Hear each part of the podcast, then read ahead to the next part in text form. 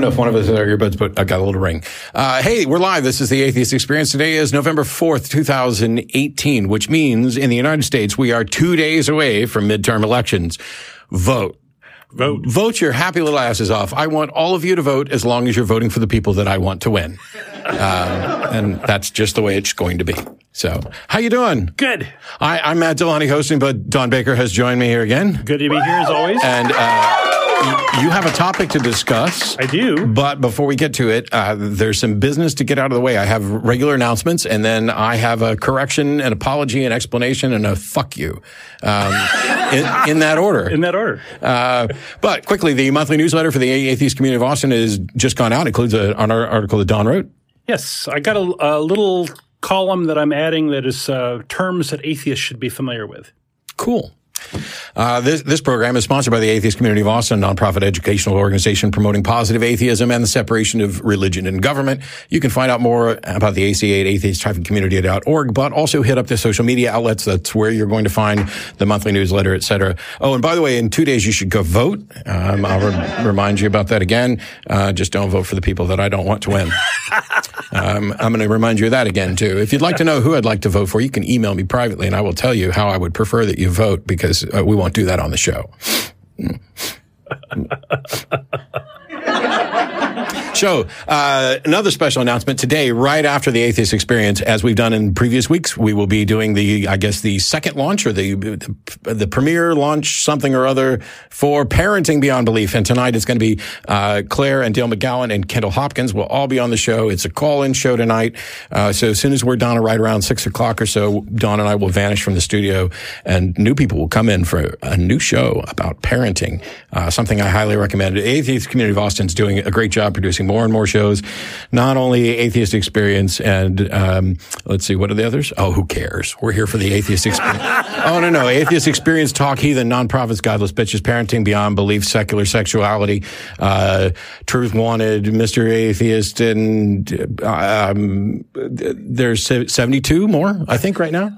I can't keep track. I don't, I don't know, but it's awesome because, as I mentioned before, we've moved beyond just having the sorts of you know arguments and, and to addressing the whole person. It's holy cow. One might say that the atheist community of Austin is becoming more humanist. Maybe so. Maybe putting the We kind have a lot of articulate, intelligent folks that Yeah. have something to say, and that's uh, all good stuff. Good Yep. stuff. And excited about all those efforts. But today, I have to start with uh, what happened on the show two weeks ago when I was on. Uh, and during the first caller, um, I made a factual mistake about the Bible. And I was a complete jackass about it too. Uh, the That never happened. the caller had meandered a bit and decided that he wanted to cite a Bible verse uh, to back up his claim. The Bible verse doesn't back up his claim even when you get it right, but it was, you know, the way, the truth, and the life. And I, for some reason in my head, said this guy's wrong about everything, so he has to be wrong about this. And so I corrected him that it wasn't the way, the truth, and the life. I said it was the way, the truth, and the light, and stressed it, and then hung up on him and told him he needed to go study his Bible. Well, as it turns out, I'm the one that needed to go study my Bible. So my apologies to him for he got that verse right. Although I don't think it affected the substance of the argument at all. It's not the end of the day. By the way, uh, it's not the first mistake I've made. It wasn't the first mistake I've made in that show. It won't be the only mistake I make. I- I'll probably make some today. Um, but you know, try and acknowledge it. And when you've been a jackass, just say, you know, hey, I was a jackass. Now, uh, there was another caller a little later in the show uh, named Sam, and there were three people at least, maybe four, who emailed to say that I I just was completely uh, mean to Sam. Um, I disagree. I was certainly in an irritable mood, but when somebody calls in to basically tell you that you're doing it wrong and then they agree with you when you cite things like, you know, hey, you got it wrong on this, the Lord hardened Pharaoh's heart. And then I read her the actual passage from Exodus and she agrees. But the big point that she started in on was this notion of why are you guys spending time on Hebrews 11.1? Because it's an oxymoron. And all I did, if you go back and watch the call, is I started by saying, please explain to me how this is an oxymoron because I don't get that. And I was going to go from there to even if it is an oxymoron, that doesn't change whether or not we should address it. Uh, but we never really got there because despite pointing out that this is the single most commonly referenced verse that Christians use to uh, talk about faith. Uh, and so therefore we have to kind of address it. It just wasn't going anywhere. And I got, uh, I got a little snotty. I think it was mostly deserved, perhaps not as deserved as other people did. And so I will exercise, uh, some caution then. Um, but to the people who think that, um, mistakes like that, to the extent that they are mistakes, um, are destroying the atheist movement. Um, fuck you. Uh, everybody's going to make mistakes. And on a live show, especially when I've got multiple callers here, um, things happen a little differently than they do at the debate. I just posted yesterday, went live with two different debates. One with John Ferrer that I did on uh, morality a week or so ago at Texas A&M University. Uh, it all went well. Um, when you have interlocutors that care about the conversation, you can have a good conversation. And there are countless good calls. Not every call is good. And if you write in to tell me I was mean to somebody and then your defense of them is that you think maybe that person was a little drunk and confused, well, don't call the damn show if you're drunk and confused because I'm not going to take it easy on you. When you tell me I'm factually wrong about something and I was right, I'm going to make sure that I point that out. Just like when I was factually wrong, um, I corrected that today too. So my apologies to the first caller, uh, a mild quasi apology to the other caller who might may or may, may or may not be. We used to have a sign that said skepticism is a virtue, and Yeah. I, I still like the sign, but uh, we we meant that to apply to us too. Yeah. and I make mistakes and screw up all the time. And We've corrected each other live on the air. I mean, Yeah. it's a mistake's not the end you of the world. You more than me. well, no, the mistake's not the end of the world. The end of the world is, is when you are so attached to your posi- position and your opinion of your position that you turn into a jackass, which I did during, at the end of the first call. Uh, but the real problem is not correcting that. And so if that caller wants to call back in, um, I'll be, just tell the call screener we'll be happy to, to start over from scratch and I will try to talk a little bit more about where we agree and where I disagree. Sounds good. I don't. I don't know that I have any other. Oh wait, vote uh, in two days. As long as you're not voting for people that I don't want to win. Yeah, Yeah, it's we right had there. a very big atheist turnout the last the last election, and and that's kind of sad to me. Uh, lastly, the um, the monthly speaker series is coming up, and you can find out more information about that on social media. I know AronRa is the guest speaker this time, so uh, if he's making the trip down from Dallas, surely everybody in Texas. Well, maybe not El Paso, but everybody in on this side of Texas uh, can make their way down to the speakers event. That is all I have, Don. Okay. I'm going to turn it over to you, where you can tell us something important. I'll try to. Today, I wanted to talk about RFRA, which is the Religious Freedom Restoration Act. And there are, um, there is a national one, a federal one, and there are various state ones. And the gist of them, the gist of the Texas one is it provides that a government agency may not substantially burden a person's free exercise of religion unless the government agency demonstrates that the application of the burden to the person is in furtherance of a compelling government interest and the least restrictive means of furthering that interest. And so, uh, Boy, that's worded in such a way that there could be loads and loads of arguments about what that means. I, I think so. Uh, I, I, I personally think that these are terrible laws, really, really bad. And, and unfortunately, they were bipartisan. They were started out as being, hey, uh, these guys want to smoke peyote for their, you know, Indian thing, you know, and we shouldn't, we shouldn't interfere with that. And so they made this very broad law to address this very narrow problem and all the states jumped on board and and it, it seems to have a flavor of a of a creeping religious uh, favoritism in, in my mind and and that's kind of what I want to address today. Uh, the Texas law supposedly has provisions to ensure that RFRA can't be misused to disregard civil rights protections against discrimination. Uh, let's see. By the way, I, you may be, you might be the case that you're going to get to this. Um, the RFRA laws get used for all kinds of things, and I agree with you that it's this creeping religious privilege that we're seeing a lot. You know, right, right up to people uh, refusing to fill prescriptions and things like that on religious grounds. Yeah, that's very scary. But isn't this also perpetuating a cycle? The language that you just read about protected classes, because RFRA's law, now we have to go around and add more and more protected classes so that they are not getting trampled all over by RFRA. And then when we add more protected classes, that affects other things. So there's a cascade effect to these things. Yeah. Yeah, it and yes, that's that's exactly right. It, and and and uh, the the folks suing, which is kind of the the point I want to get to uh, here in Austin, uh, they are looking to have various other laws amended so that they get special privilege under this RFRA law. Yeah. Um, so yeah, it's, it's kind of a yeah creeping thing that that uh, just keeps going and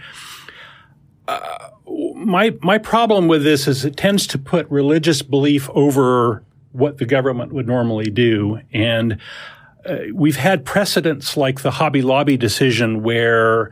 Uh, they have sort of said, well, it's not the government's place to decide what's a valid religious belief or whether it, you know, whatever. And it doesn't have to be a core belief. It doesn't have to be written down. It can be pretty much any wackadoodle thing you, you want to believe. And now the government has to kowtow and, and, and work around that. There's, there's an interesting point in there. Um, I, ha- I had an argument with uh, a lawyer uh, who was working for American Atheists at the time because I thought I found a way um, that we could tax the churches.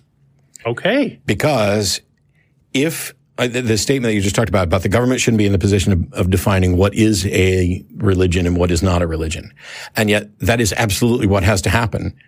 If the government is going to determine that religions are tax exempt, the government then has to define what religions are for that purpose.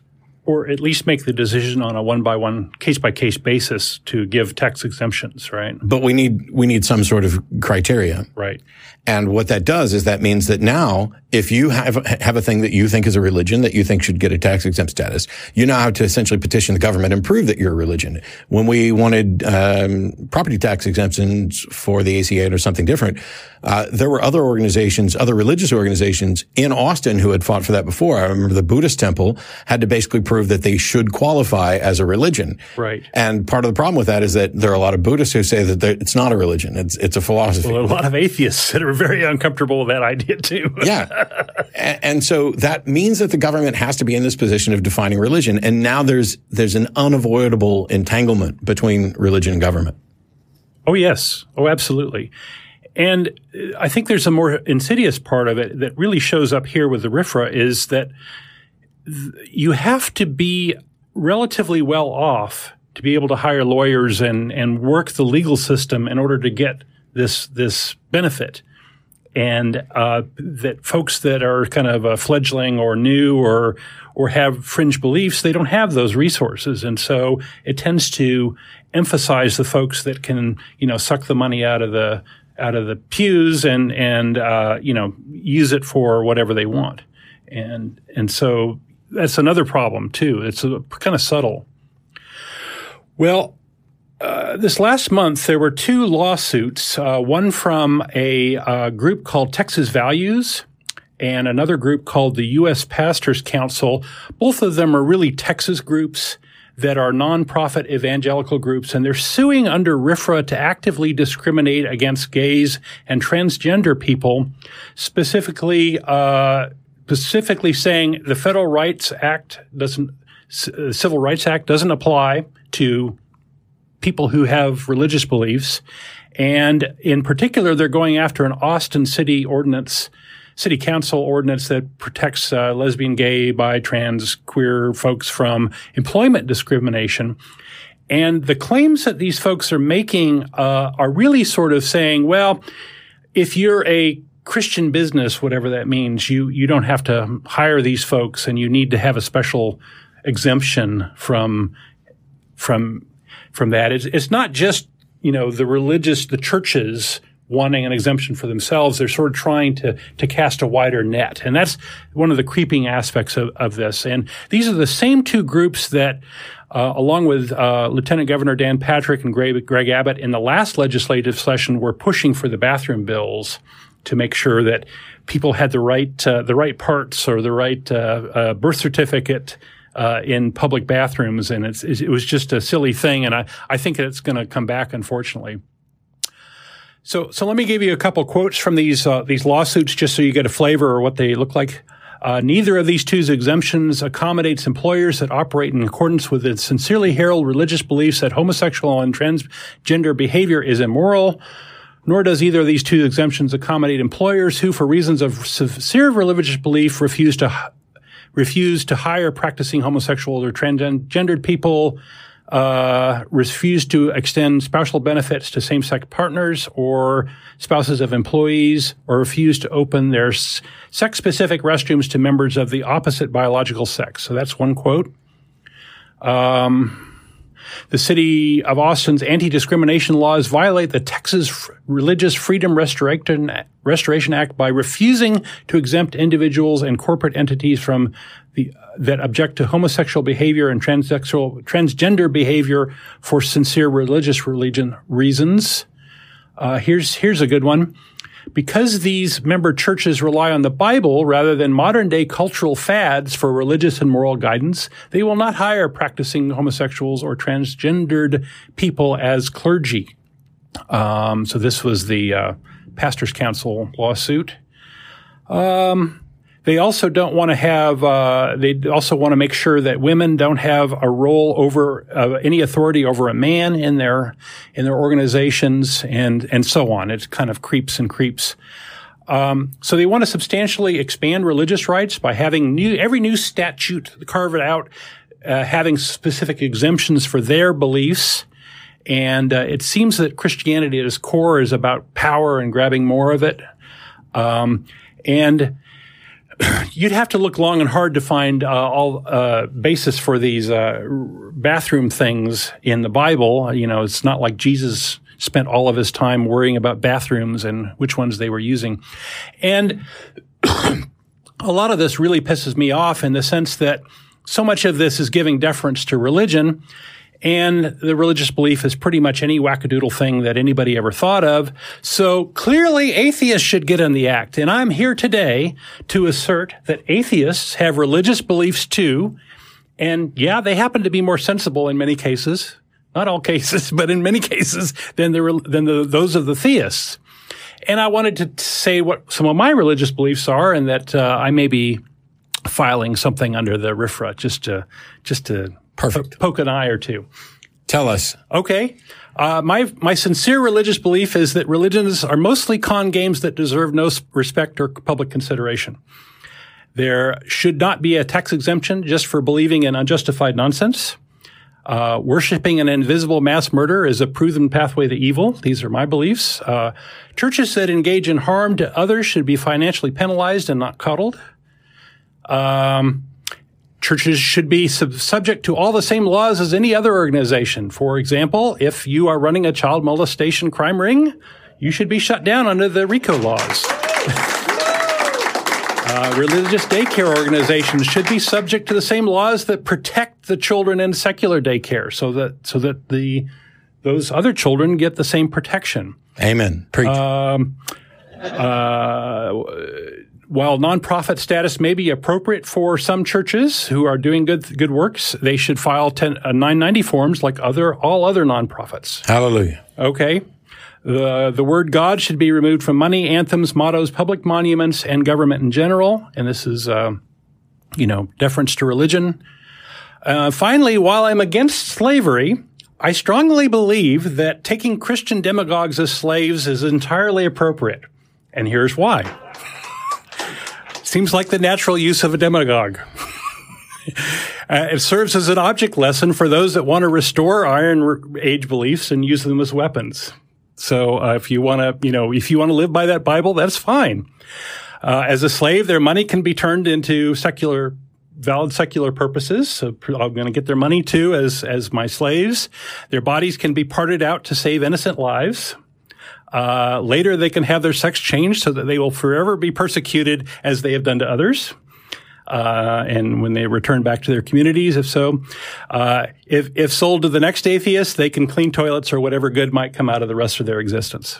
So I, I see no problems with, I see no civil rights issue here because they want to be judged by their, they want to be, have the Bible as their moral code and, and uh, slavery is certainly supported in the Bible and it's supported by Texas. Did you know that?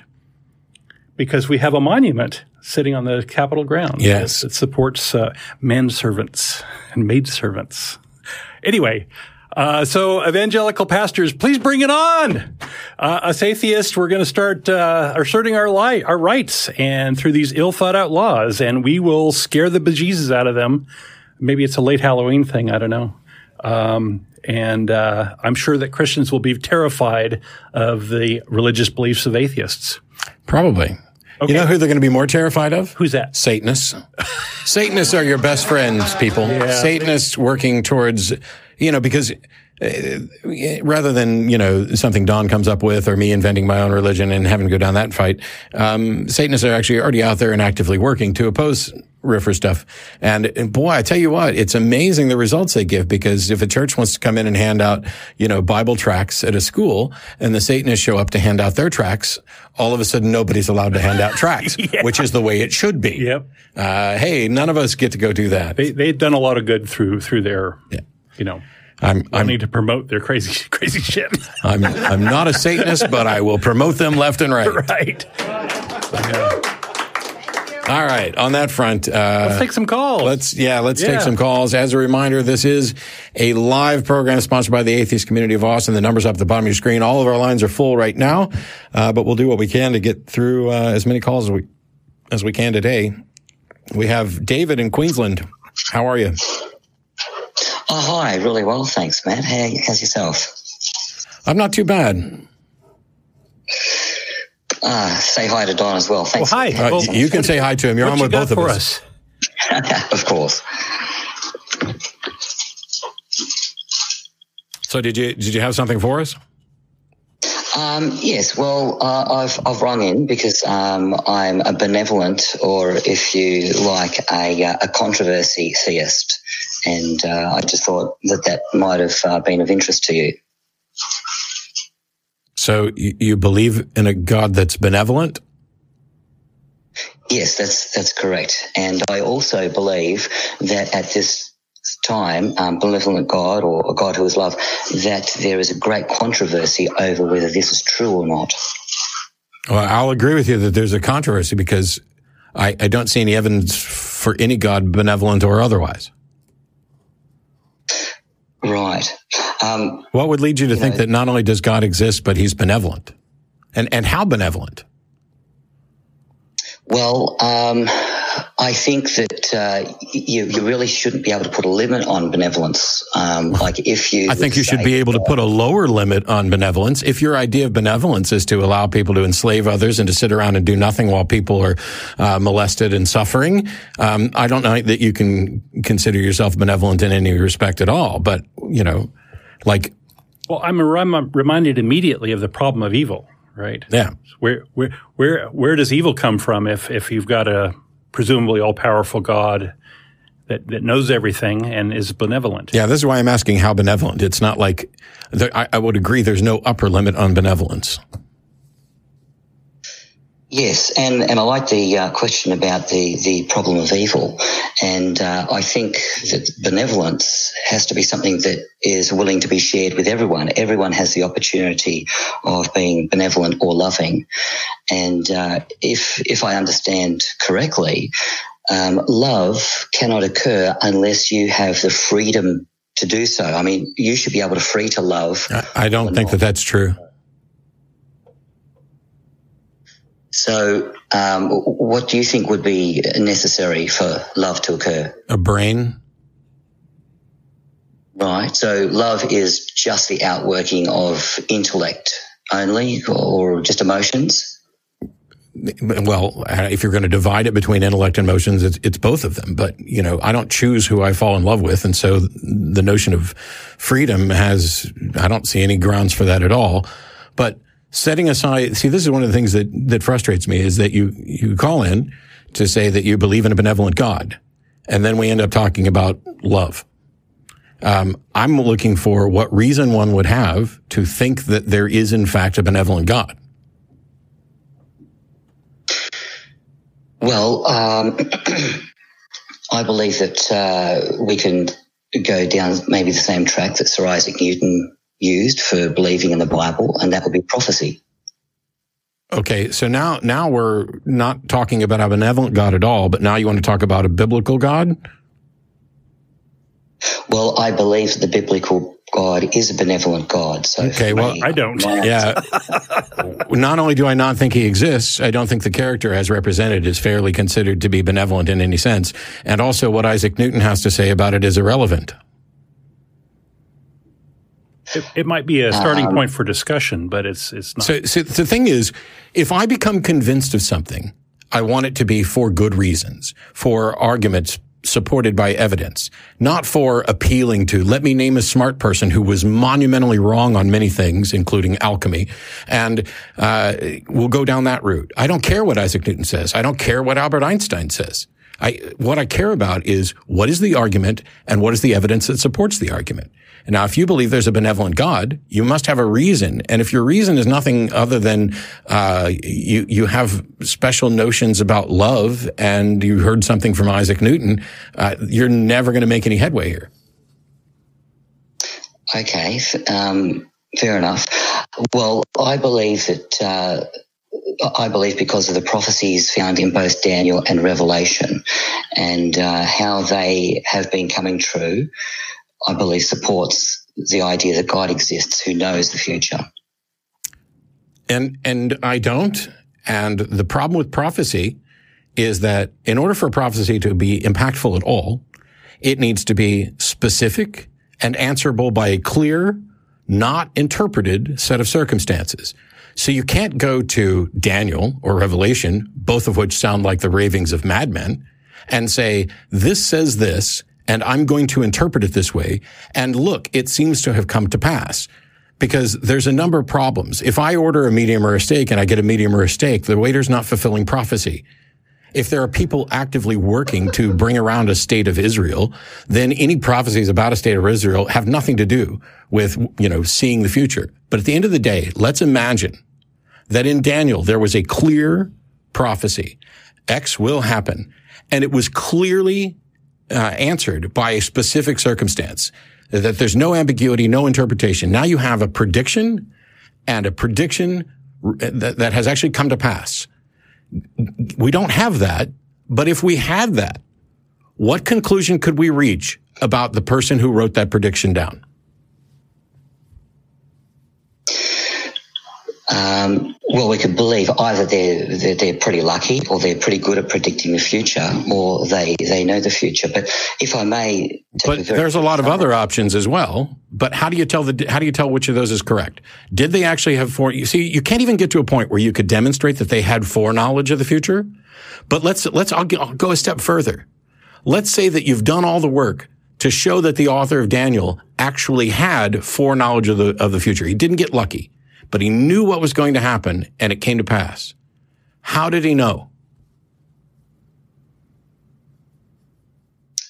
Well, I mean that is a, that is a difficult question. Um, and But you you are convinced that you have answered it. You are convinced that not only is there a prediction that has come true, but evidently it should meet the the the, the standards by which you know we would consider it valid, and that the reason this guy knew what was going to happen in the future is because of God.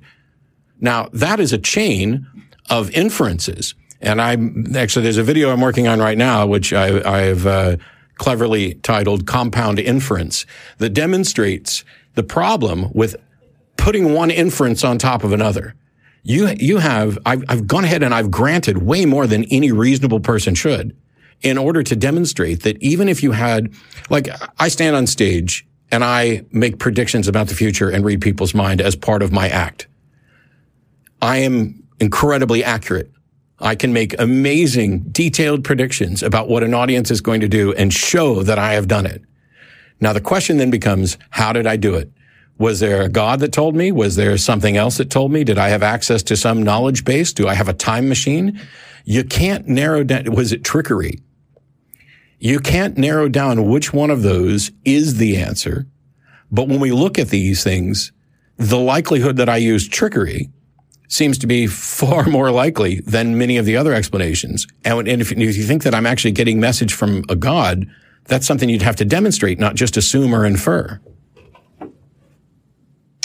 Yes, uh, point taken. And I think it would have to be up to each person to to decide. Well, that's um, garbage. themselves Based, Of based course, of course, every person gets to to decide. Every person gets to decide for themselves. But the issue is who's right. The fact that everybody gets to decide. I mean, there are people who decided that white people are better than black people. There are people who are decided that the earth is flat. Does that mean that they're remotely right? Does it mean that we should consider their opinions equal to those? Is it, does it mean that we have no way of evaluating what is true? Well, may I pass um, just one small prophecy by you and see Sure. what you think? Sure. Um, well, well, in uh, in Daniel, and uh, some people think that it's written at various different times, but let's let's just say that it was written, you know, around about the time of Christ. Let's not even put it before the time of Christ. And um, Wait, so you're saying the book of Daniel was written around the time of Christ? I'm saying that I'm not demanding that everyone believe it was written before. So um, I I don't think that you would believe that Daniel was written at about five or six hundred BC. I don't think I'd have too massive a problem with that rough time. I don't, it doesn't need to be dated anywhere near, you know, 300 or 30 CE. I mean, it's, you know, go ahead. Right. Okay. So in the book of Daniel, um, we have a dream in Daniel chapter 2 where we have this statue. And uh, by having a look at it, the statue, there's a head of gold. And the head of gold represents Babylon. And if we follow through the kingdoms that come after, we see that there's Babylon, followed by Medo Persia, followed by Greece, followed by the Roman Empire. And if we allow that that was uh, written at about 500 uh, or so BC, then that's a fairly accurate prediction of the kingdoms that would follow each other on planet Earth. Bullshit. Let's read, let's read the actual passage because you just listed um, a number of civilizations by name in the order in which they occurred. And you're talking about a passage in Daniel where he has a dream about a statue with a head. And you think that this is, I, I forget the exact phrasing you just used, but uh, Prophetic. in any case, you think this is an, a- the dream is an accurate representation of what happened. So let's, what, chapter and verse? Give me chapter and verse. We'll pull it up together. Um, yeah, so that would be Daniel uh, chapter 2. Uh, just having a look here. And uh, near the beginning of Daniel chapter 2. Do you have a preferred Bible version? I'll just go with King James because Yeah, that's fine. Um, and so we have we have the dream that occurs earlier uh, in in the chapter, and then uh, um, uh, if we come down um, to starting about verse thirty one or so, Daniel interprets what the what the dream means. right. So it wasn't even it wasn't even Daniel's dream. So that part you, That's right, it you, you kind of skipped over. You you implied that Daniel had a dream, but actually it was Nebuchadnezzar that had the dream, and he asked Daniel to interpret it. Yes, yes, that's correct. It's a dream in the book of Daniel by Nebuchadnezzar, Yeah. And um, So, so starting at verse it- 31, here, I'll just read this. Thou, O king, sawest, and behold a great image. This great image, whose brightness was excellent, stood before thee, and the form thereof was terrible. This image's head was of fine gold, his breast and his arms of silver, his belly and his thighs of brass, his legs of iron, his feet part of iron and part of clay. Thou sawest till a stone was cut out with hand, without hands, which smote the image upon his feet, that they were iron and clay, and brake them to pieces. Then was the iron, the clay, the brass, the silver, and the gold broken to pieces, and became like the chaffs of summer threshing, threshing floors. And the wind carried them away, that no place was found for them. And the stone that smote the image became a great mountain, and filled the whole earth. This is the dream, and we will tell the interpretation thereof before the king. Now, that's the description of the dream. yes, Yeah. So somebody dreamed about a statue uh, of, of gold and brass and silver and blah, blah, blah. Okay. Now, the interpretation uh, is for the God of heaven hath given thee a kingdom, power, and strength and glory. And where, where, whosoever, sorry, wheresoever the children of men dwell, the beasts of the field and the fowls and the heaven and the, hath he given unto thine hand and hath made thee ruler over them all. Thou art this head of gold. So he's saying Nebuchadnezzar is this head of gold. yes. Okay. And after Nebuchadnezzar's kingdom. Yeah, and after these shall arise another kingdom inferior to thee, and another kingdom of brass, which shall rule over the earth. And it's basically he's saying what you saw is a prediction that after your kingdom there'll be another kingdom and another kingdom and another kingdom. Right? Yes. Doesn't that happen all the time throughout history, everywhere? Yes. And So uh, how is that remotely remarkable? Well, if we have a look down through these kingdoms, we see that we have the kingdom of, of, of Medo-Persia, um, then the kingdom of, of Greece, and then the kingdom after that will be Rome. And it's interesting how the legs were of iron, and Rome is kind of that iron kingdom that came forth Really? uh, from Nebuchadnezzar. Okay, I find this to be uh, absolutely indicative of people finding exactly what they're looking for. This is not any sort of prediction that I would consider to be specific or impressive. It's obviously prone to interpretation since we have Daniel interpreting interpreting the dream of a king to begin with, and none of these uh, things are are named. So you're you're basically you have this limited set of information. And now you're going to try to find a way to piece it together with what we know happened afterwards. That's not a prophecy fulfilled. That is someone looking at the world and going, wow, I can make this fit. And it's, it's completely unsurprising when you consider that, as I, as you and I both agreed, this is the sort of thing that happens. Now, now, if, but here's the, here's the worst part of it. You're God. Let's say you're God. And Okay. And you want to set up something to convince David in 2018 that you are real and benevolent. So what you do is you have a king have a really weird dream and you send your guy down to interpret that dream in a way that is wholly unremarkable and will not be even subject to, to proof or confirmation for centuries. And that way, David, when he reads the Bible, can go through and say, ah, yeah, look, this kind of matches up. And yet you manage to get so many other things wrong, like the order of events in creation or whether or not we should own people as property. So this is an example where somebody's gone in and cherry picked something and said, you know what? This seems to predict what happened afterwards. And yet there's nothing remarkable in it. And there's no way to prove that it was a prediction made with foreknowledge. And if you could prove that it was a prediction made with foreknowledge, you couldn't prove how that person came by that foreknowledge. Is it that remarkable that somebody summoned before a king and asked to interpret their dream, that this person would have said something that seems to pertain to the dream that could possibly be viewed as coming true and yet is absolutely unverifiable at the time. The king rewards Daniel for this uh, interpretation, even though he has no reason to believe that the interpretation is true. None. Because none of those things have happened in the course of this discussion. So somebody walks in and tells the king, Hey, look, when your kingdom falls, there'll be another one after that and another one after that and another one after that. I'm like, wow, that's the best interpretation of a dream I've ever heard. Congratulations. You are now a man of, of, of measure. And, and God is doing all of this so that you'll have a justification to think that there's a benevolent God.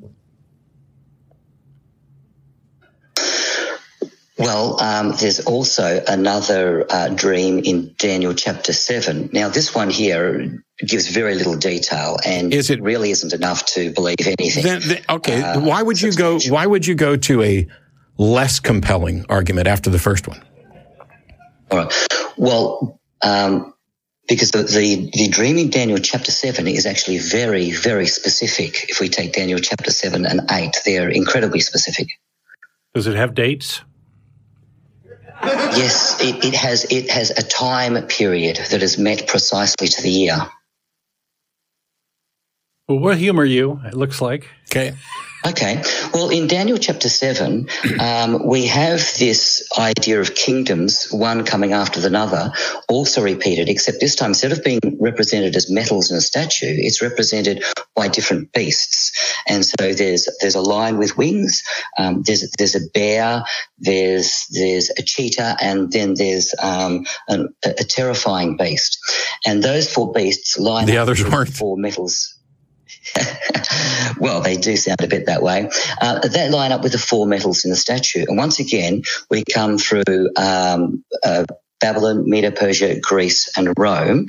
Um, now, this kind of understanding is uh, if you go to the city of Nuremberg, there's a public building there, and there's two entrances to the public building. If you look at the two entrances above the public building, you'll actually see the the rulers of these four kingdoms and those four beasts there. So this is a very, very common understanding that uh, people have shared for many, many centuries. Does that have any bearing on whether or not it's true? No, but No, then there's no reason to raise it, right? Well, because if there's something that has no bearing on whether or not something's true, raising it in a discussion about truth is essentially poisoning the well. It's an attempt to ring in credibility that's not deserved. I wasn't meaning to do that. I was just Well, trying to show I'm that not- this is not just my personal understanding. That's all. Sure, I understand that. I wasn't trying to get any authority on that. Yeah, Yeah, all right. I don't want to get any authority from that though. Um, so when you get to the fourth beast, you would think, oh, kingdom, kingdom, kingdom, kingdom, maybe another kingdom. But instead, the fourth beast has 10 horns on it, which says, are the next. So that fourth beast is then supplanted by 10 kings or 10 kingdoms.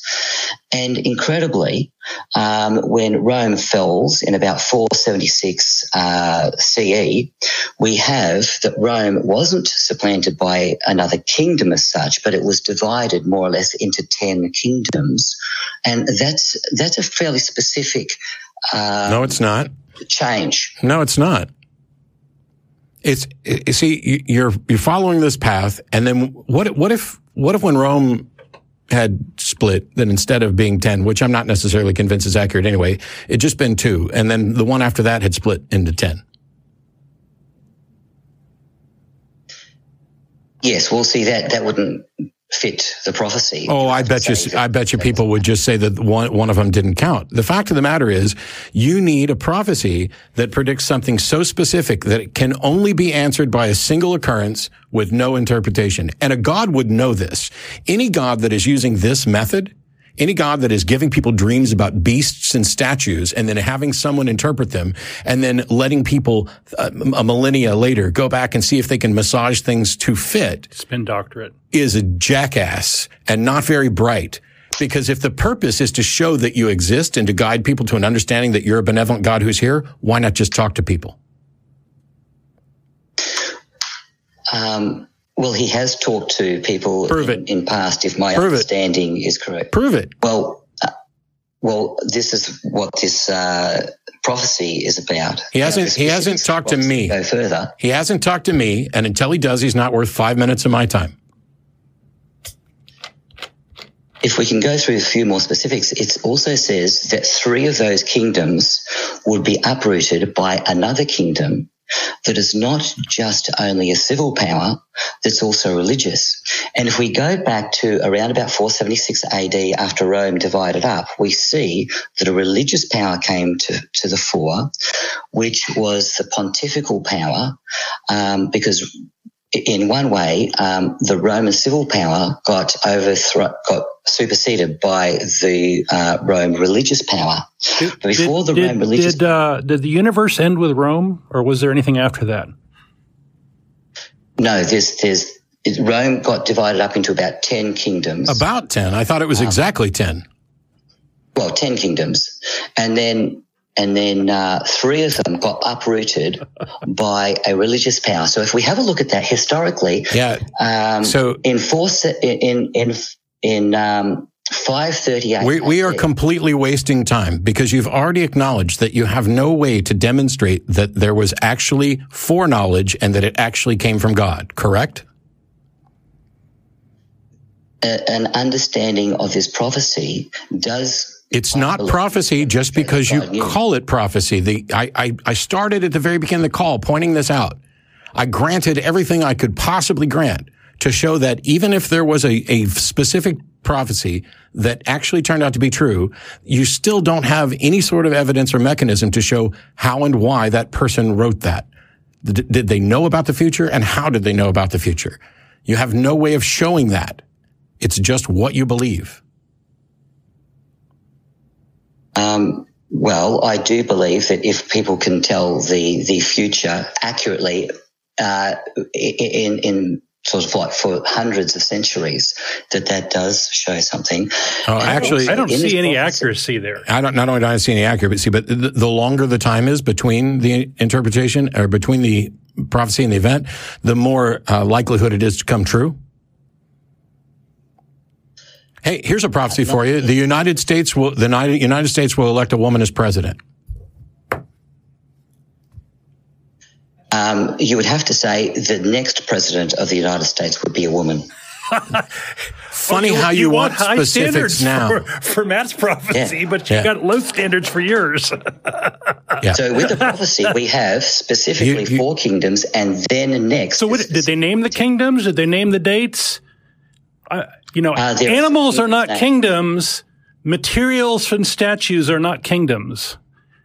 Well, in Daniel, it says that the animal, the beast, is a kingdom. That's that's what it actually says. If if you, uh, I if you read don't it, it does say the care. beast is a kingdom. As I pointed out earlier, Daniel reads like the ravings of a madman, as does Revelation. And this sets all of these things in the context of interpretation. There's no way for you to demonstrate this. And it is, by definition, unreasonable for you to reach the conclusion that the best explanation for this convergence of, of a supposed prediction and event is that God knows the future and exists.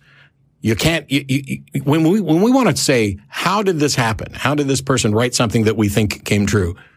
We list candidate explanations. Ah, he had trickery. He was the doctor. He had a time machine. Uh, he guessed and got lucky. He made predictions that weren't particularly, uh, specific. And centuries later, people went back and looked and said, oh, yeah, well, if you interpret it this way, then it came true. Uh, those are all candidate explanations because we know all of those things can happen. The candidate explanation that you've chosen is one that we don't know can happen. You have, you have by definition leaped to the one explanation for which we do not have any examples of it ever being a correct explanation. Well, that would be under the assumption that uh, there is no supernatural. No, sir. No, sir. No, sir. No, sir. No, no, no, sir. It's not under any assumption. It's not under an assumption. You are off, you are suggesting that the best explanation is one that has never shown to be correct. I don't have to deny the supernatural or anything else. There is no point in history in which God did it has been demonstrated to be the correct explanation. Um, well, that's where you and I would disagree, And that's where you're wrong. and that's that's that's fair enough. It's fair enough. We disagree. We disagree. Before we go on, Yeah. uh, isn't there some sort of Bible prophecy about uh, the kingdom of um, Here? Abraham and his line going forever? No, his descendants will become as numerous as the stars. Oh, Not forever. not forever. Okay. There are way more stars. You still make more stars. But we're not done yet. Yeah, I think you It's- hung up on somebody that did Yeah, call back. that was actually uh, it's an accident. But my my call screener app evidently is not refreshing. Uh, so we'll try that again. yeah, the, the, the prophecy stuff gets tiresome pretty quick. Well, it's it's here's the thing, and this is what I tried to demonstrate. If you were God, this is one of the chapters in the book deals with prophecy, the, the the If I Were God book. What is my goal? Hey, I want to give people information so that they can have a reasonable foundation to believe in me. And my method for doing this is to give somebody a dream and then ask somebody else to interpret that dream in such a way that if we kind of squint one eye and lean a little to the left, we can look back 700 years later and see that, oh yeah, that kind of lines up. That's actually pretty good. At the, and, and there is no reasonable way at the end of that trail of thought to reach the conclusion that, you know what? The best explanation is that God did this. Well, and there's nothing remarkable in this dream, right? It's it's uh, you know, if if he came down and explained quantum mechanics to us in a way that worked out, that would be that'd be pretty Im- impressive, right? Yeah. We'd still we still wouldn't be sure it was a god, but it'd be a hell of a lot more impressive than this stuff. It, it, it's it's frustrating because it's, so the, David, not I, I'm, this is not about IQ. This is not about intelligence or smarts or anything else. This is about having a sound epistemology. This is about the, the tools of skepticism and critical thinking. The- because it's very easy, incredibly easy, especially if you're raised in a church, to say, look, here's what it says in Daniel, and here's something that matches it. Yeah. Holy cow, only God could have known. And as long as you're already in the mindset that God is a reasonable explanation for things, then it's, that is the way it is. It's like, oh, it's when I debated Mike Licona on the resurrection, he spent all his time trying to argue from floating trash can lids and Ouija boards that the, that the universe has a spiritual aspect to it. And he did all of that so that he could kind of smuggle in the resurrection because then it would seem more reasonable. The thing is, the debate wasn't about how the resurrection happened. It was about whether or not the resurrection happened. And if the debate is about whether the resurrection happened, then all of this hand waving about supernatural and Ouija boards and that's all irrelevant. Because the only thing you have to show me to convince me that a resurrection occurred is here's a person, well documented that this person's dead. Preferably, I would like to check it out, you know, some or at least uh, reasonable doctors are some period of time uh, beyond which people don't uh, recover. And then the person gets up and walks in. He even went to this thing of having the person's head cut off. And if they walked in the room afterwards, uh, you know, with their head back on, would I then believe in the supernatural? And I said, no, but I would believe that somebody who I thought to be dead was now alive. Uh, how it happened is a second, second, a separate issue. Separate thing. Right. It's, it's weird that, you know, at the end of this, it's just like, well, I'm, a, I, I I have seen no evidence anywhere that God did it has been demonstrated to be the correct explanation. Right. Well, And the an caller often used explanation, but but not a correct one. Yeah. and yet the caller seems to think that, oh, it has been shown. Right. So Because from now on, point at a mystery and say God did it. instead of calling to tell me that you believe in a benevolent God, which we never really did get to get to, yeah. Boy. uh, We went down the rabbit hole pretty quick. if the issue is why do you believe that that a God exists, and you're just like, oh well, it's prophecy and God has been the correct explanation. No, it hasn't. That's the that's the part where we need to start. Dan Barker has a pretty good book on the, you know, the God of the Bible and his character. And Yeah, so, uh, yeah, read, read that one. it, it's it, it's funny for me because even when I was a believer, looking at Daniel and Revelation and seeing these things that people were holding up as prophecies, um, it, it's a lot of cherry picking. It is a lot of interpretation. And then you have like the author of the book of Matthew was so fond of prophecy that he even invented some out of whole cloth for Jesus to fulfill. And it's one of those things of we have no mechanism to demonstrate how a prediction came true. God should know that. right. So why is God running around? I will prove it to you with prophecies. I will. It's like saying, you know, uh, I will prove it to you through your feels. Your feels are proof of nothing other than that you have feels, but I'll just make you feel it, and that'll be proof.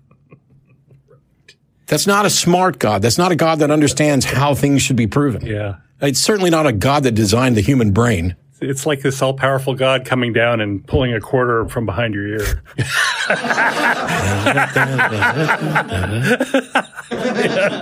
All right, enough, enough really bad magic. We have, uh, is it Juan in Topeka? Yes, sir. It's Juwan. How are you doing? I'm good, Juan. How are you? I'm doing well, Matt. Thank you for asking, Matt and Don. Thank you guys for taking my phone call. I appreciate sure. it. Absolutely. What do you got for us?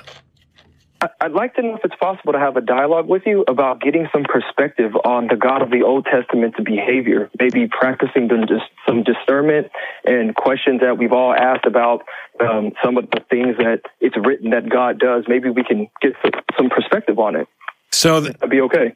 well, the thing is, let's say that we have this and you and I come to an agreement that the character of, of the God of the Old Testament is not nearly as bad as I think he is.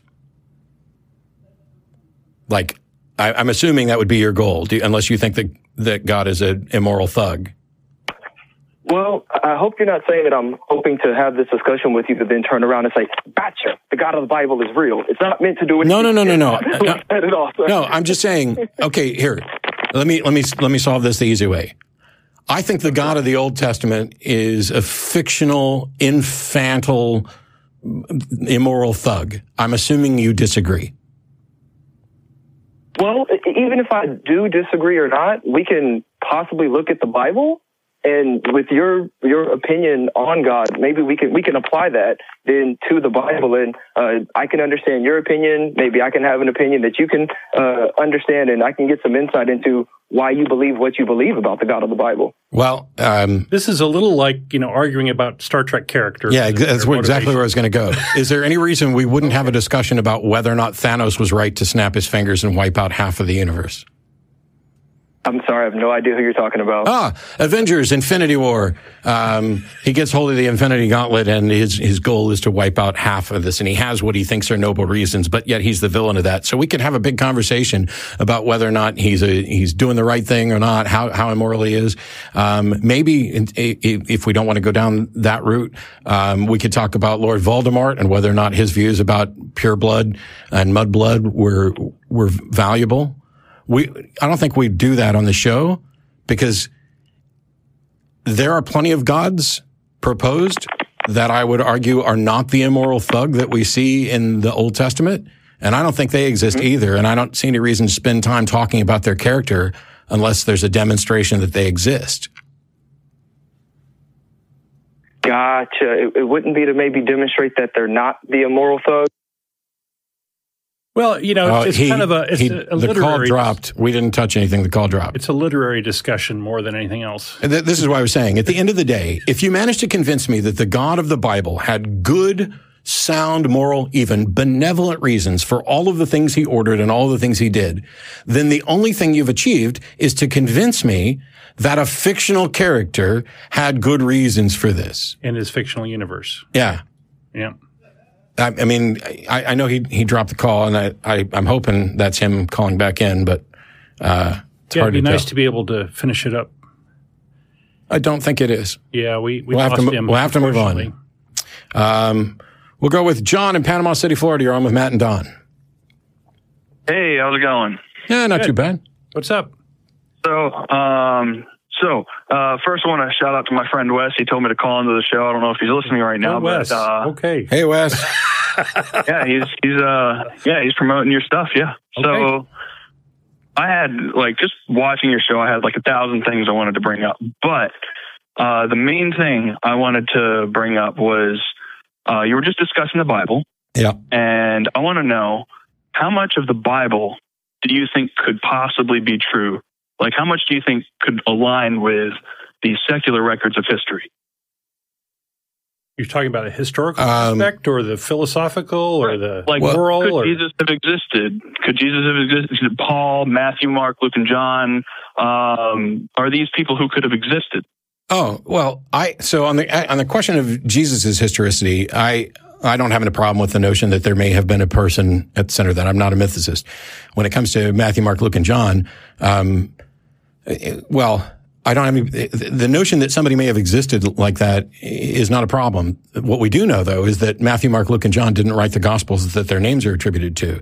Those are anonymous texts and those are traditional authorship. So Matthew, Mark, Luke, and John become irrelevant. Whoever the author of those books were, um, was, was relaying a story. Uh, and there are elements of, of any of those stories that are clearly true. I mean, you know, you talk about real places and everything else. Um, there are elements of the story that I have no problem with the idea that they could possibly be true, even if there's no way to demonstrate it. And there are other things that uh, I see no good reason to think they could ever be true, like miracles. Well, for example, Paul is um, now granted. This is uh, not something I could point you to a book on right now. Uh, just side note in my mind um, before I get to the next thing I wanted to discuss. Paul is mentioned in secular text. So is Jesus. Um, and I would, I would ask Jesus that to do is- my homework and then call back in. Yeah, you, sh- you probably should because Jesus isn't mentioned in any contemporary secular texts. Nothing written during the time that he. written from 2,000 years ago, contemporary. Sorry. Well, is anything written 2,000 years ago considered contemporary? Yes, contemporary with him. If he was alive from th- from zero to thirty three, uh, then that would be the period where contemporary authors would be writing, not two, three, four hundred years later. So, like, Right. if I wrote a book, not if I wrote a book about, sure. if I if I wrote a book about, if I wrote a book, Time it would if I holy fuck, if I wrote a book about Elvis, that's not contemporary because Elvis is dead. But did you overlap with True. Elvis? Did you know? Did you?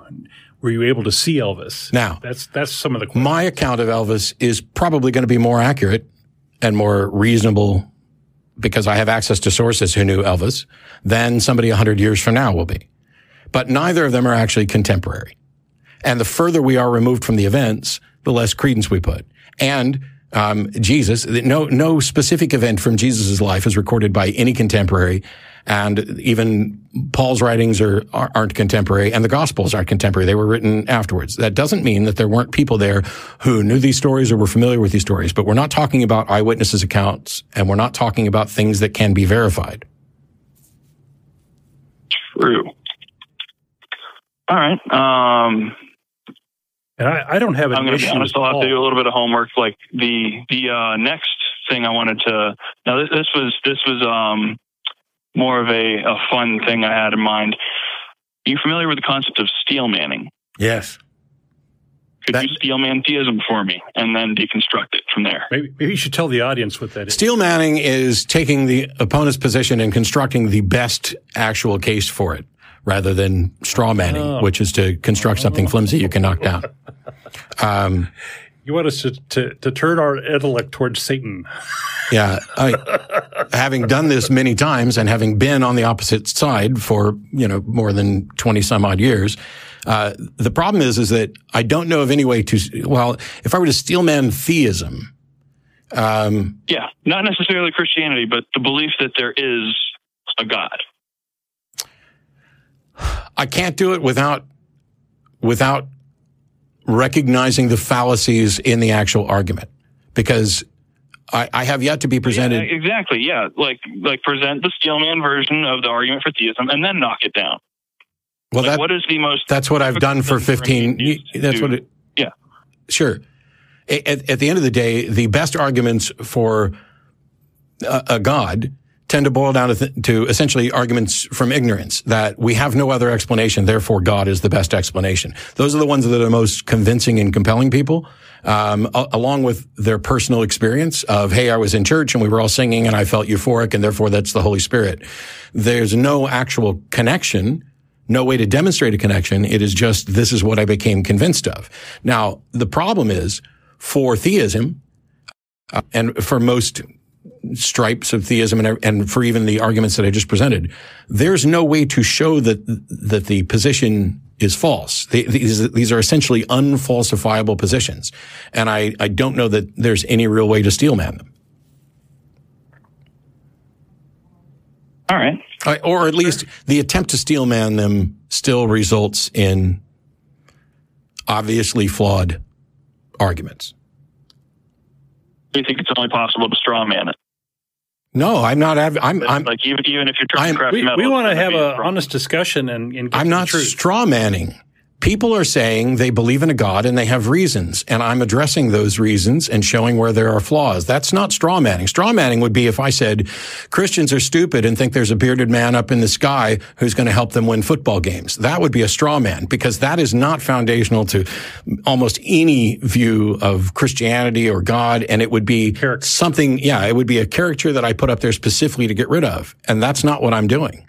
I'm addressing what people say they believe and why they say they believe it and pointing out wh- wh- where I do agree and where I don't. All right. All right. Well, that's all I got for you right now. I don't want to take up any more time on the show, but Well, uh, we thanks like, for the discussion. like for you to call back and, and hit us with some of the other stuff. Sure. Absolutely. Okay. man. Take it easy. Thank you. Thanks. I'm confused. Yeah. It's one of those things where, you know, hey, your friend had you call in, and I know what his friend was expecting. Um, but if you if you aren't calling in to, to tell us what you believe and why, um, Yeah, these meta conversations are not so interesting. And Well, it could have been. It could have been just a genuine. Let me let me see who these guys on the show are and what. Because you know we could have been the kind of jackasses that were, oh, there's a bearded man in the sky who's going to help you win football games type thing, or it could, you know, we could kind of know what we're talking about. But people call in about all different. It's not just Christians calling in, although it's predominantly Christians. Yeah. And and it, it, it's weird for me because I'm sitting here as somebody who was a believer for years, and uh, as somebody who cares about the truth. And so, what I want is here's a good reason to believe something. Yeah. Yeah. And so when you ask me to steelman uh, a position, uh, it, with a little bit of study, I could probably, I, well, certainly I could play the role of the other side. I could come up, I can do, you know, the uh, Kalam cosmological argument word for word, verbatim from memory. And if someone is convinced that that is the best argument for the existence of God, then I have just steelmanned it. However, I've also presented the rebuttals to that as well. And at the end of the day, um, if you're calling in for me to do both sides of the argument, uh, I love me and I talk a lot, but you don't get to saddle me with both sides of the debate. Uh, Yeah. Well, I'll tell you what, what threw me a little bit is one of the things that's really Im, uh, impressed on me is just the complete variety of beliefs. Um, you know, th- there, there is no such thing as a Christian because everybody's got their own spin and their own interpretations and all that. And, and it's not like there is one thing out there to argue for. It's, it's, it's, it's the scattering of, of stuff. And, um, I don't know. I don't either. Let's, uh, let me see if I can take care of this one pretty quick. We got Theo in Arizona. How are you? I'm very doing very well, Mr. Dillahunty. How are you doing, Mr. Baker? Good. Well, um, I recently came through a, a few discussions. I actually watched a video from Matt Dillahunty several years ago in regards to the default position, in regards to the analogy of the gumball analogy. And I also saw an updated video, video you did, Matt, about Last uh, month. about 2000. What's that, sir? I did one last month or so. Yeah, and I noticed how you you well. There's also one you did in 2013 in relation to an updated discussion on how you were using a different analogy of guilty until proven innocent and that default position.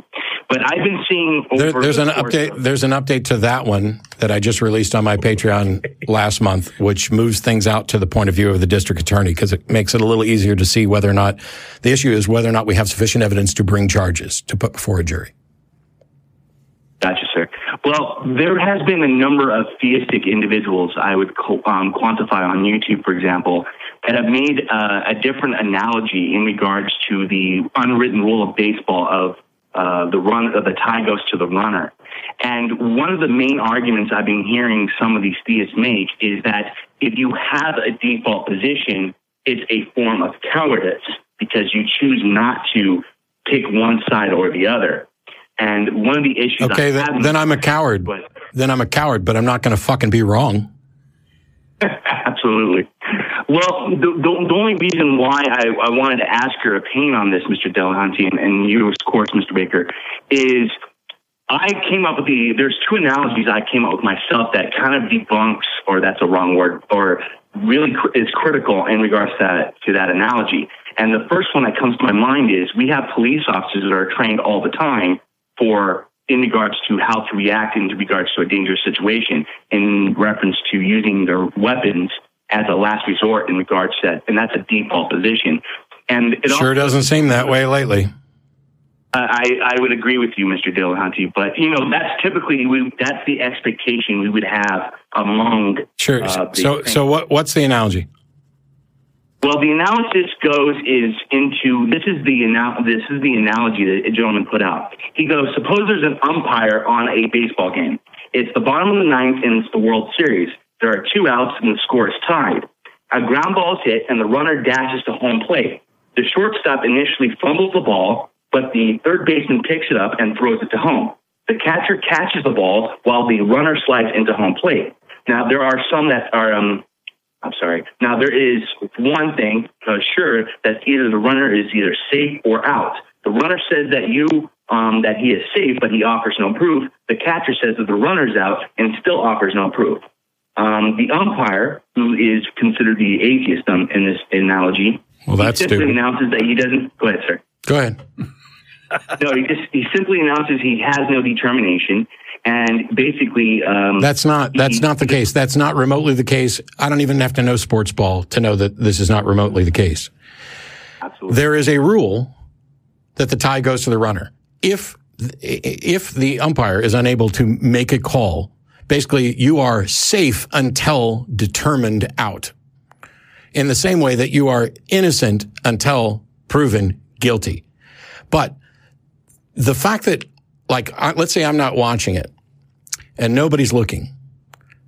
I don't, I am the, I'm the umpire and I didn't see the play. Then the rules are such that I need to err on the side of innocence or safety.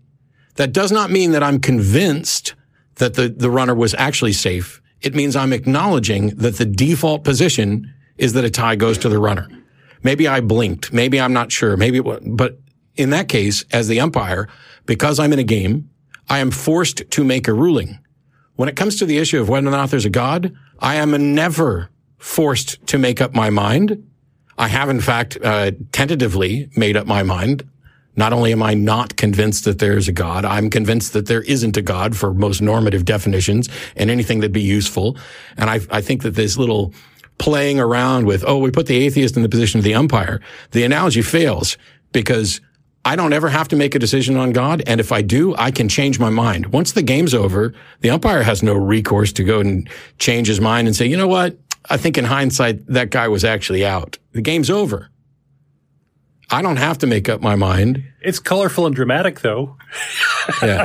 Well, well, see, one of the things that came to my mind in regards to my own analogy, other than the police officer, is if they're making that discussion and talking point in relation to a default position, couldn't that same supposition be applied to God as well? Because I, I, maybe I'm wrong here, but in, if you look at God, supposedly has this grand plan for everyone. The, he has a default position, which is his grand plan. So if, if, if his, his determination is having a default position as a form of Right. cowardice or cowardice, wouldn't that also be regarded toward God as well? No, so this whole thing about, I, I don't know why this is so hard to explain the default position. The default position is not a default between two positions. It is a default hmm. position with respect to one position. The one proposition, some God exists, the default position is to not accept that until such time as there's sufficient evidence. And here's another proposition. No God exists. The default position is to not accept that until such time as the evidence warrants it. Going to the baseball. The, the runner is out. The default position is to not accept that until such time as the runner has been shown to be out. Oh, the runner is safe. Well, in baseball, the rules specifically say that the runner is safe until proven. It's a judgment call and it is based on evidence. And so people are claiming that God is guilty of existing and I'm sitting on a jury and I can find God not guilty of existing without actually believing that God doesn't exist. In the same way that I can find somebody not guilty of murder and not think that they're completely innocent of this. The, the, the problem with all of these is that people try to view two mutually exclusive positions and say one of these two has to be the default position and they're wrong. The default position is to reject both of those until the until such time as they're warranted, or you can still do the you know uh, the rules of baseball have the tie goes to the runner thing, or I actually have to make a decision. You know, like I'm, Don's going to flip a coin, and he wants me to call it heads or tails. And I could sit here and say, well, I don't know which one it's going to be. I don't know which. Can I watch it first? Because that's what a skeptic would do. Uh, but at some point, at some point, point. the nature of this game is that I have to make a decision before that coin hits the table and lands. And even in that scenario, I can just refuse to play. Uh, if I if I may ask Mr. Dillahunty your opinion on this, I, and and again, I could be wrong here, but if someone had that position, wouldn't that also be Had what position? black and white? Uh, have the position that there's only two choices. They're wrong. Wouldn't that be? They they are you. they are absolutely demonstrably moronically fucking wrong. I ju- it's really it's really easy to demonstrate that I don't have to be convinced of either position. I do not have to be convinced that a God exists. I do not have to be convinced that no God exists. I can be in a position where I am not convinced of either of those. Well, the, the only thing I was going to mention, Mr. Dillahunty, wouldn't that be considered a black and white fallacy in regards to the reasoning? I mean, maybe I'm wrong on that. Or a false dichotomy, like they only have they they view it as only one of two choices. I mean, isn't that considered a logical fallacy as well? Well, yeah, sure. That if they say there's only two positions when there's three, they're wrong. Absolutely. Uh, I, I greatly appreciate And your you- feedback on this, Mr. Del- Dillahunty. That's Sure. the only question I had. So I do want to mention, in reference to your original, the very first call you had from that gentleman from Australia, I grew up as a Jehovah's Witness in the Millerite cult for 22 years. Yeah. And I wish I could have a conversation with that individual in regards to the multiple false predictions I've experienced firsthand in relation to that religious uh, sect. So, But we yeah. do have a blog, and there is Yeah. will be a posting for this show not too long after, and maybe the two of you can uh, both meet up there and hash it out. Definitely, sir. Well, Okay. it's been a pleasure talking to you, Mr. Uh, Dillahunty, Mr. Baker, and thank you so much for your feedback, sir. Thank you. Have a good day. You guys have a great evening. I feel old. I feel old. Yeah, I was just gonna say. Mr. Baker, when you showed up here today, I wasn't sure that you would actually be able to do today's show. All right, Have, are you wearing your running a depends? little slow. Yeah. Need to get some suspenders or something. And we have Jane in Columbus. Thanks for waiting. You're on. Hi, how are you guys tonight? Just fine. How are you? I, I'm, I'm I good. don't even know. I don't even know how to answer that. the- It's it's nice to have a female voice for once on this show. What was that? Hope you guys are having a blessed day out there so far. so far, Not as far as I can tell. what you got for us?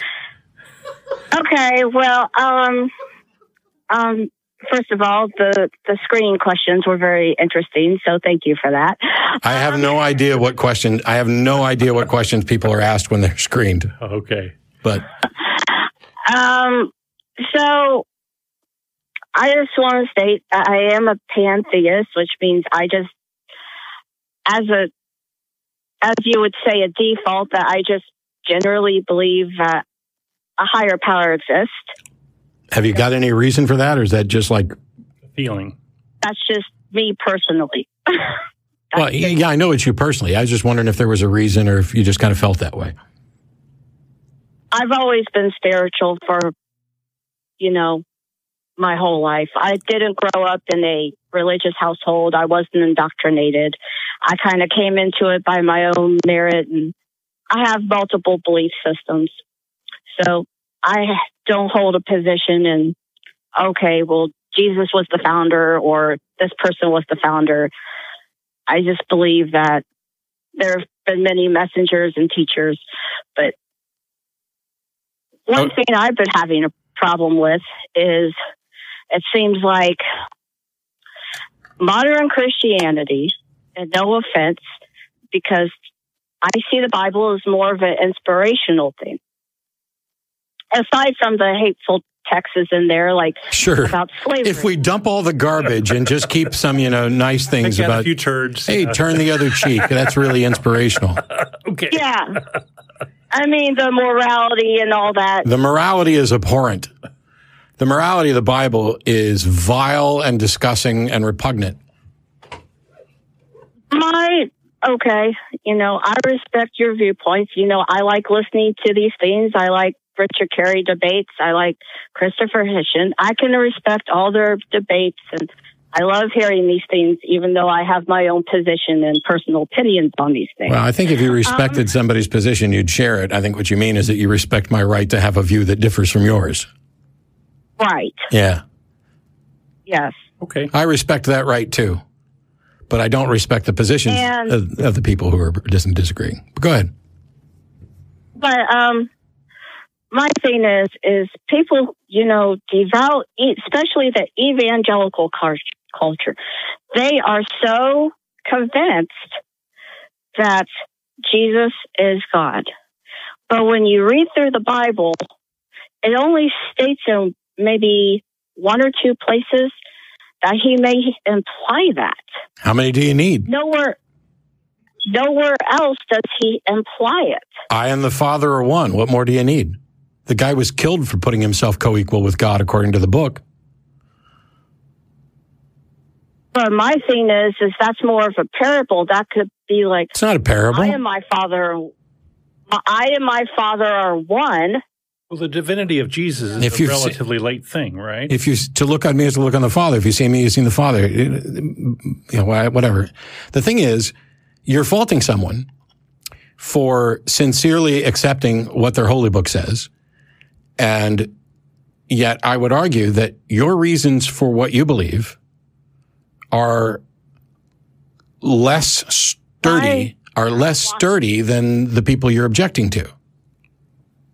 You know, why is it, you know, they can't just see him, you know, because the Bible was written after the time of Jesus. Yeah. And why, you know, the Bible's why kind of a is Rorschach test. People people bring to it what they want. But there's more to it than that. There, there is a, a history of orthodoxy and doctrine. And if you are raised in that and you think you have a biblical foundation, here's the thing. And, and I don't mean this to be insulting to you, Jane. My thing is, I can stand up to Bible believing Christians and point out that they have no good evidential foundation to believe what they believe. But the same thing applies to you, except that you have even less because you don't have any sort of revelation. You don't have the the ability to to land back on claims of prophecy. You just have this warm fuzzy, and you kind of let me take bits and pieces of everything. You've constructed a religion of your own making based on how you feel, and you can you're never going to make headway uh, against them that way because And it's not like I haven't read scientific journals. That had, doesn't that doesn't mean I don't understand about cosmology or anything like that. You know, The- I just by default believe in a higher power. Well, I don't think it's by default. I think that belief is something that you have to become convinced of, and you can become convinced for good or bad reasons. And the reasons you've given so far are bad.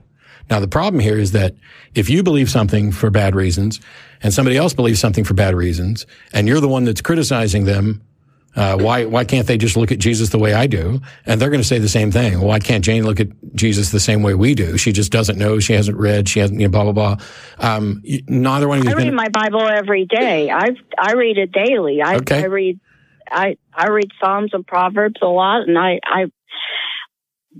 But if Christianity, and I guess this is what I I was trying to get at, not why I believe what I believe, but why is it if Christianity is supposed to be the religion of love, people are starting to see it as a hate thing? Like Because it's not the religion of love. It never was, never will be.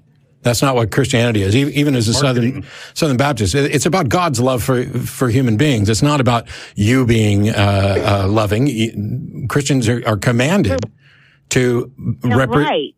So if they're commanded, You, you wait, wait, wait, wait, wait. You just said yeah, right. What is it that they're commanded? Because I hadn't finished. So what is it you think they're commanded to do?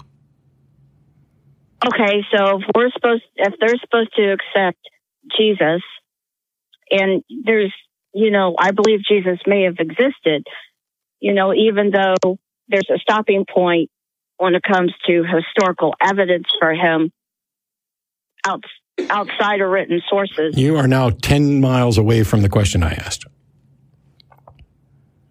What I'm trying to explain Oh. is that you have a particular oh. view of the Bible and Christians have a particular view of the Bible.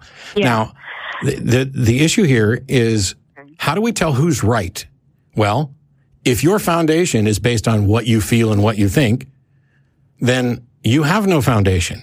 If they have, if they have a foundation that's based on what's written, it could be wrong, but at least it's stronger than and sturdier, and it's external to them. It's not just their opinion. or at least some sort of historical dogma. But if the if the if the reality is that I can sit here as the third party and point out that both you and Christians have beliefs that you don't have good reasons to hold, then I'm in the position. I'm in, I'm in the better position.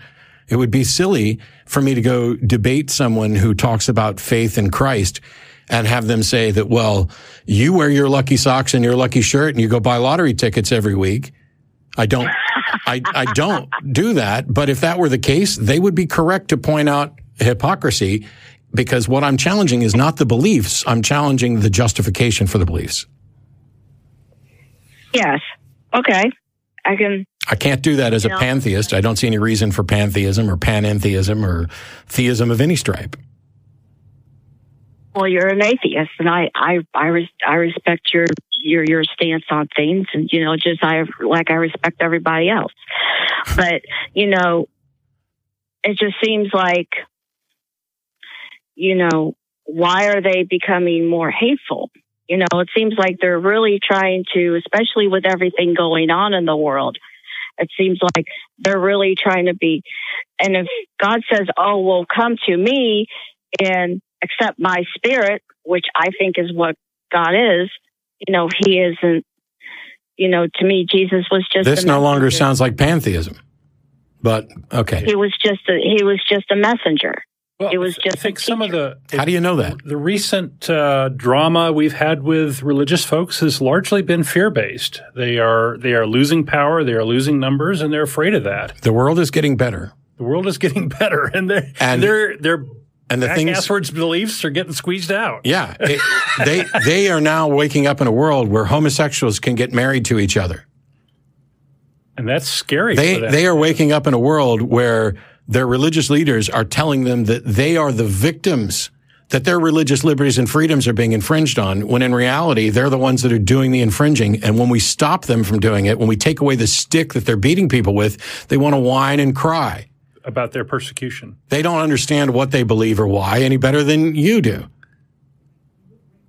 And you know, from what I get from the Bible, you know what what's taught, you know, from the not the Old Testament, but the New Testament is that they are to be Christ-like.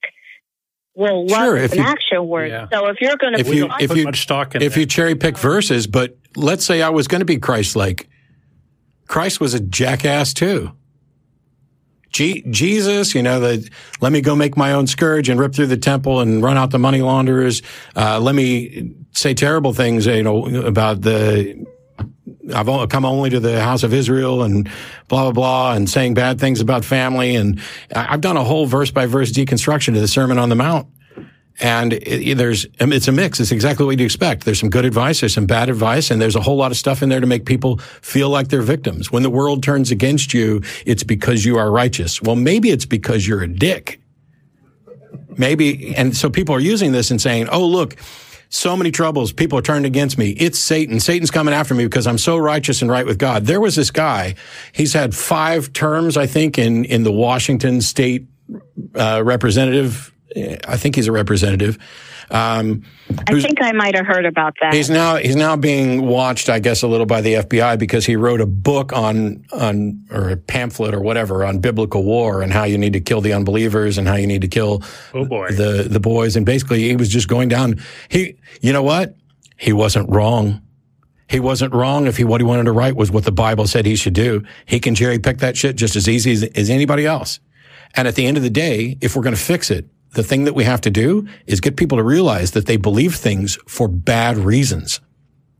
And that applies to you and pantheism as much as it does to Christianity. It's And just it's just that I don't think you're probably as dangerous. you know, and I think, you know, if, you know, I'm going to side with you in some aspects. I think that, you know, if the church is to survive, then they, you know, Christian, the church itself is going to survive. Then we, they need to embrace, you know, the changes around No, what's going on. no, Not so sure. You know, because, because if it's against their religious views, to embrace it would be to become a heretic, would be, would be to be an apostate. If you, if you think that God is opposed to abortion and you're just like, well, you know, I'm not going to have one, but I'm fine living in a society that allows people to have one. You are no longer practicing the religion you believe. This, this is the thing that scares them. And, and it's not the only way for a religion to survive. You know what? You know how religions have tended to survive? By doing the thing that, that Islamic extremists are doing. By taking over governments.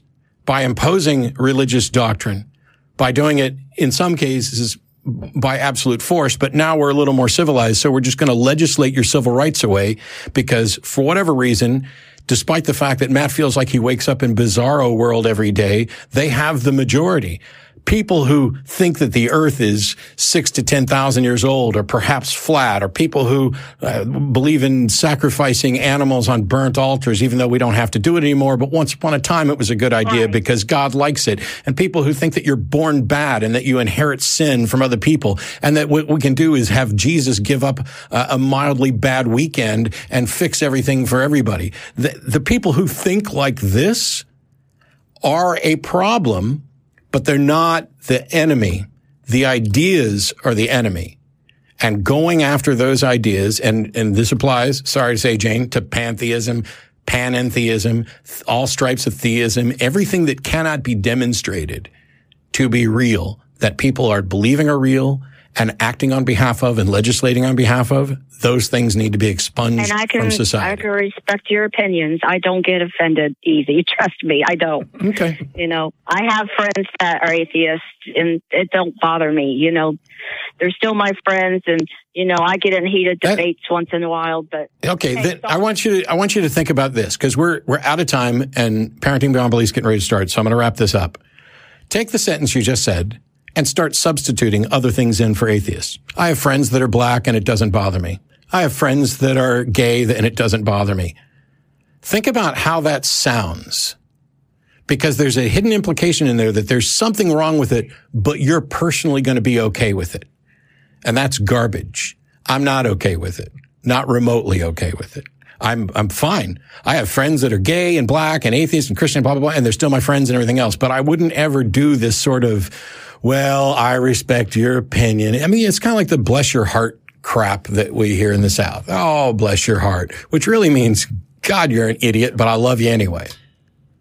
no, I don't believe that about people. I really do. One of the things we'd like really- to nudge you to do is to think about whether your beliefs are true and whether you have good reason to believe them. and whether you care whether your beliefs are true, because evidently some people don't. And if you don't care, okay, fine. I, I, I think everybody Uh, can and does care when you finally get down to it. But if you care about whether or not your beliefs, you know, I am not just I'm not I'm I'm not one of them where I'll just say, "Hey, I don't I don't agree with you, but I still care about you." I'll say that. I don't have to, you know, I'll say, "Hey, I don't exactly agree with what you say." You know, or you know, but I still and I'll I'll say, "Hey, you know what? I'm not an atheist, but I respect your stance." I I have a boss that's an atheist, and I told him that and Okay. he told me why he's an atheist. So I can. Uh, well, I don't But, respect okay. your stance. I don't respect your position. Not one but you're a bit. nice person. but I respect the person and I respect your right to hold that position, but I don't remotely respect your position. That's, I mean, it, it may be a subtle little difference in language, but yes, it's true. I can respect and care about a person without agreeing with them, without, and, and I can absolutely despise their position. Uh, I have family members who have positions that I don't know if I could despise those positions more. And I will never tell them, I respect your position. What I will say is, I respect your right to hold a different view from mine, but your position is repugnant. Not you. Well, yours is un- unjustified as far as I can tell, but not, not nearly as repugnant as, as like the guy who's creating the Bible manual for killing people. But we've completely run out of time. I got to let you go. I for your appreciate it. Jane. Uh, there's already callers lining up for parenting beyond belief. Don, did you have last words for today? No, thank you to our crew. They're Yay. awesome. They are awesome. And the people out there on this other wall, we'll be back next week. I'll be back in, I don't know, Do we have check any the schedule. announcements about dinner?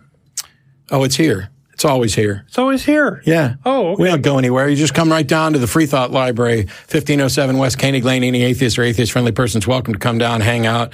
Uh, parking's at a premium. You may have to park around the corner, but we're here.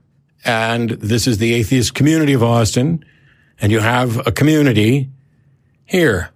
And we're going to do what we can to make humankind kind to some extent.